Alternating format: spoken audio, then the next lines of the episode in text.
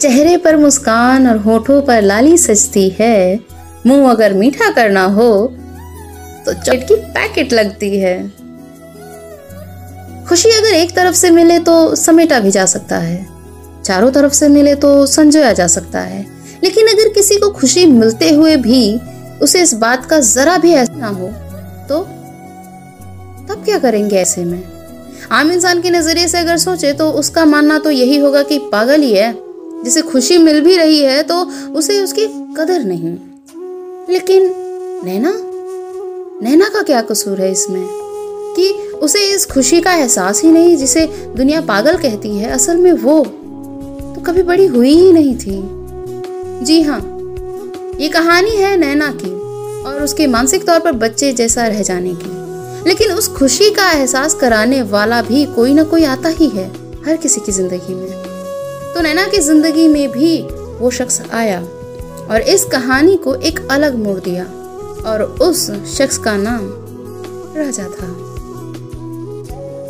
तो हेलो, नमस्ते, सत श्रीकाल केम छो, वणक्कम, ओए होए, बादशाह की हाल चाल है? तो मेरे प्यारे साथियों, आज है वैलेंटाइंस वीक का तीसरा दिन और ये आज की रही तीसरी कहानी। तो बगैर वक्त गवाए चलिए सुनते हैं आज की ये स्पेशल कहानी। हमेशा से ही सोशल वर्किंग में ही अपना तन मन सब कुछ समर्पित कर दिया था। लोगों की भावनाएँ, उनकी अवस्था देख और उनकी बातों को सुन उसके दिल को बहुत ज़्यादा चोट करती थी। ऐसा इसलिए नहीं कि किसी ने उसे इसके बारे में बताया हो या ये बहुत ही पुण्य का काम है या फिर किसी मोटिवेशनल स्पीकर को सुनकर उसने ये रास्ता चुना था। बल्कि इसके पीछे का जो मुख्य कारण था, वो उसके बचपन में हुए एक हादसे से जुड़ा हुआ था। राजा अपनी साइकिल लिए रास्ते पर चल पड़ा। चलते चलते अचानक ही सामने से एक लॉरी आ रही थी। राजा का एक्सीडेंट होने ही वाला था कि एक महिला लॉरी के सामने आते हुए राजा को आगे ढकेल दिया और खुद उस हादसे का शिकार हो गई। राजा को सदमा सा लग, लगा था। जब उसने अपनी आँखें खोली तो उसने अपने आप को हॉस्पिटल के बेड पर पाया। उस महिला ने तो उसी समय अपना दम तोड़ दिया था लेकिन उसके साथ जो उसकी आठ साल की बेटी थी, उसकी दिमागी हालत जो थी, वो उतनी नहीं थी कि वो ये भी समझ सके कि उसकी माँ अब इस दुनिया में नहीं रही। जब ये बात राजा को पता चली तो उसने उस बच्ची से मिलने की मिन्नतें की, लेकिन डॉक्टर ने उसे मना कर दिया। राजा के पैर में काफ़ी चोट आई थी और उस बच्ची को उससे दूर रखना ही सही समझा जा रहा था। उस वक्त राजा की उम्र लगभग बारह वर्ष ही रही होगी। इतनी तो उसमें समझ थी कि उसके साथ जो हादसा होने वाला था, अगर उस महिला ने अपनी बच्ची को छोड़कर उसे नहीं बचाया होता तो आज न जाने उसकी क्या हालत होती। शायद वो बचता ही नहीं। समय बीतते देर नहीं लगती, और बस देखते ही देखते दस साल बीत गए। इन दस सालों में ऐसा एक भी दिन नहीं था कि राजा को उस बच्ची का ख्याल ना आया हो।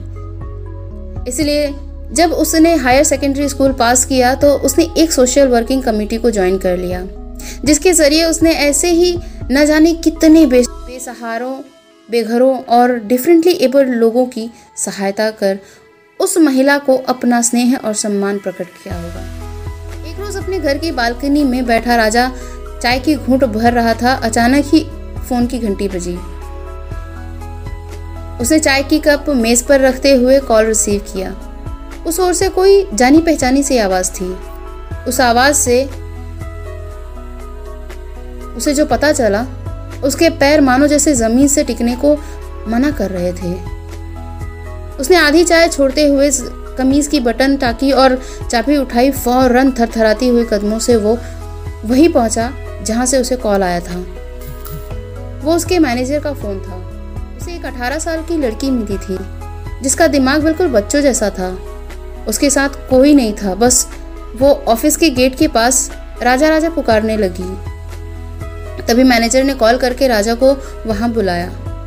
राजा जब वहाँ पहुँचा तो उसकी खुशी का तो मानो जैसे कोई ठिकाना ही नहीं हो। उसे पहचानने में इतनी कठिनाई नहीं हुई राजा को, क्योंकि उसकी आँखों का रंग हल्का भूरा था और आँखों के ठीक बगल में एक काले रंग का तिल। बस पहचान गया। राजा ने उस लड़की को गाड़ी में बिठाया और अपने घर ले आया। राजा के माता पिता नहीं थे। चार साल पहले उनकी एक लैंडस्लाइड हादसे में मौत हो गई। तब से राजा अकेले ही रहता है अपने घर में। हाँ देखभाल करने के लिए एक रहीम काका हैं, जो उसे बाप से भी बढ़कर प्यार करते हैं। उस लड़की ने राजा का नाम भले पुकारा था, लेकिन उस उसे इस बात का जरा भी एहसास नहीं था कि जिसके साथ वो जा रही थी, वो वही शख्स था, वो वही राजा है। आधे घंटे में वे घर पहुँच गए। राजा ने रहीम काका से उसे मिलाया और उसे सोफा पर बैठने को कहा। वो चुपचाप जाकर बैठ गई। ऐसा लग रहा था जैसे थोड़ा ही, थोड़ा बहुत ही सही, मगर पहचानती हो। तब तक काका ने उसके लिए और राजा के लिए नाश्ता तैयार करने के लिए किचन में चल पड़े। तब राजा ने बाज़ार जाकर उस लड़की के लिए कुछ कपड़े और कुछ अलग अलग तरह की चॉकलेट्स खरीदी और ये सब लेकर घर लौटा। वो वैलेंटाइंस का तीसरा दिन था, चॉकलेट डे। इस बात से राजा को कोई फ़र्क नहीं पड़ता, क्योंकि इन बीते सालों में उसने सिवाय इस लड़की के और किसी के बारे में सोचा तक नहीं था।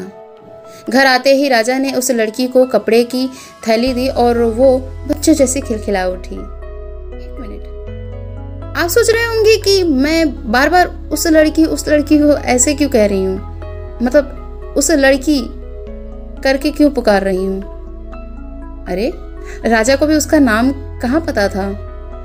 राजा ने उस लड़की को नहलाया, तैयार किया, कपड़े पहनाए। क्योंकि उसके घर कोई महिला नहीं थी तो उसने इसे अपनी ज़िम्मेदारी समझकर उसे भली भांति पूरा किया। थोड़ी देर बाद राजा उसे लेकर बाहर आया। तो काका की आँखों की पुतलियाँ मानो गिरने को तैयार ही नहीं। इतनी सुंदर। आँखों में काली गाढ़ी, पतली सी लकीर खींची हुई थी। माथे पर सितारे से चमकती हुई बिंदिया और लाल रंग की साड़ी।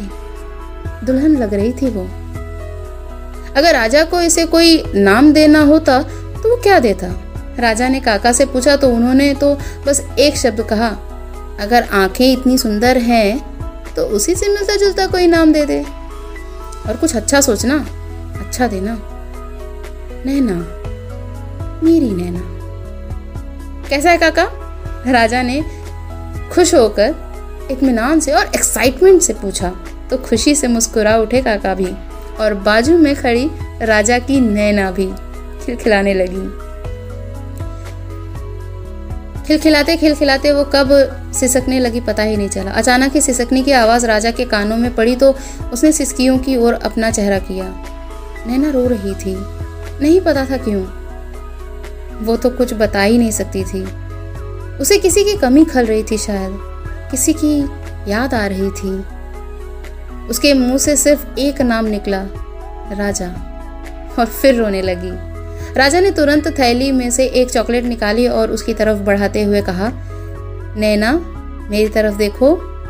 उसने अपनी काली भूरी आँखों से राजा की तरफ़ देखा तो राजा ने कहा, नैना, मैं ही हूँ, तुम्हारा राजा। वो खुशी से छलछलाने, छलछला उठी और अपनी बच्चों से मासूमियत लिए उसने राजा के चेहरे को छूते हुए कहा, राजा क्या तुम हमेशा मेरे लिए ये चॉकलेट लाओगे? बस, इतनी सी थी ये कहानी। साथियों, कोई भी इंसान इस दुनिया में परफेक्ट नहीं होता। और परफेक्ट होना भी क्यों है? क्या पता है, परफेक्ट होने की सही डेफिनेशन किसी को? नहीं। बस उस इंसान को इंसान समझिए, और उसके होठों पर एक मुस्कुराहट लाने की कोशिश ज़रूर करना चाहिए। तो साथियों, राजा ने वही किया। इंसान को इंसान समझा और उसे प्रेम, स्नेह और अपनत्व का स्पर्श दिया और एक मुस्कुराहट फैलाई उसके होठों पर। बस हमें भी यही करना है। आपको पता है, दुनिया हमेशा से ही सख्त रही है, क्योंकि उसे एक प्री डिफाइंड और डिसाइडेड रूल्स को फॉलो करना होता है। और कहीं ना कहीं हम भी अपने अंदर के बच्चे को, अपने अंदर की मासूमियत को खोते जा रहे हैं। लेकिन क्या ये सही नहीं होगा कि हम बड़े तो हो जाएँ, लेकिन अपने अंदर के बच्चे को न खत्म करें और खुशी से मुस्कुराते हुए अपनी ज़िंदगी की पटरी पर चलते जाएँ।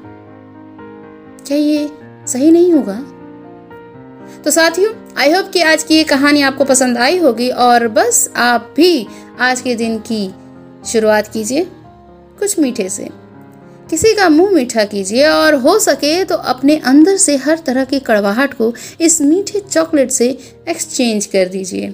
तो आज के लिए बस इतना ही। आप मुझे दीजिए इजाज़त और आज के दिन के लिए सुने ये अमेजिंग गाना, क्योंकि सुने ऐसा कि कर जाए कुछ अलग सा। और मेरे साथ तो सुनते रहिए, हर रोज नया, हर रोज कुछ नया। मैं मिलूँगी आपसे अपने वैलेंटाइंस वीक के चौथे दिन पर चौथी कहानी लेकर। तब तक स्टे ट्यून्ड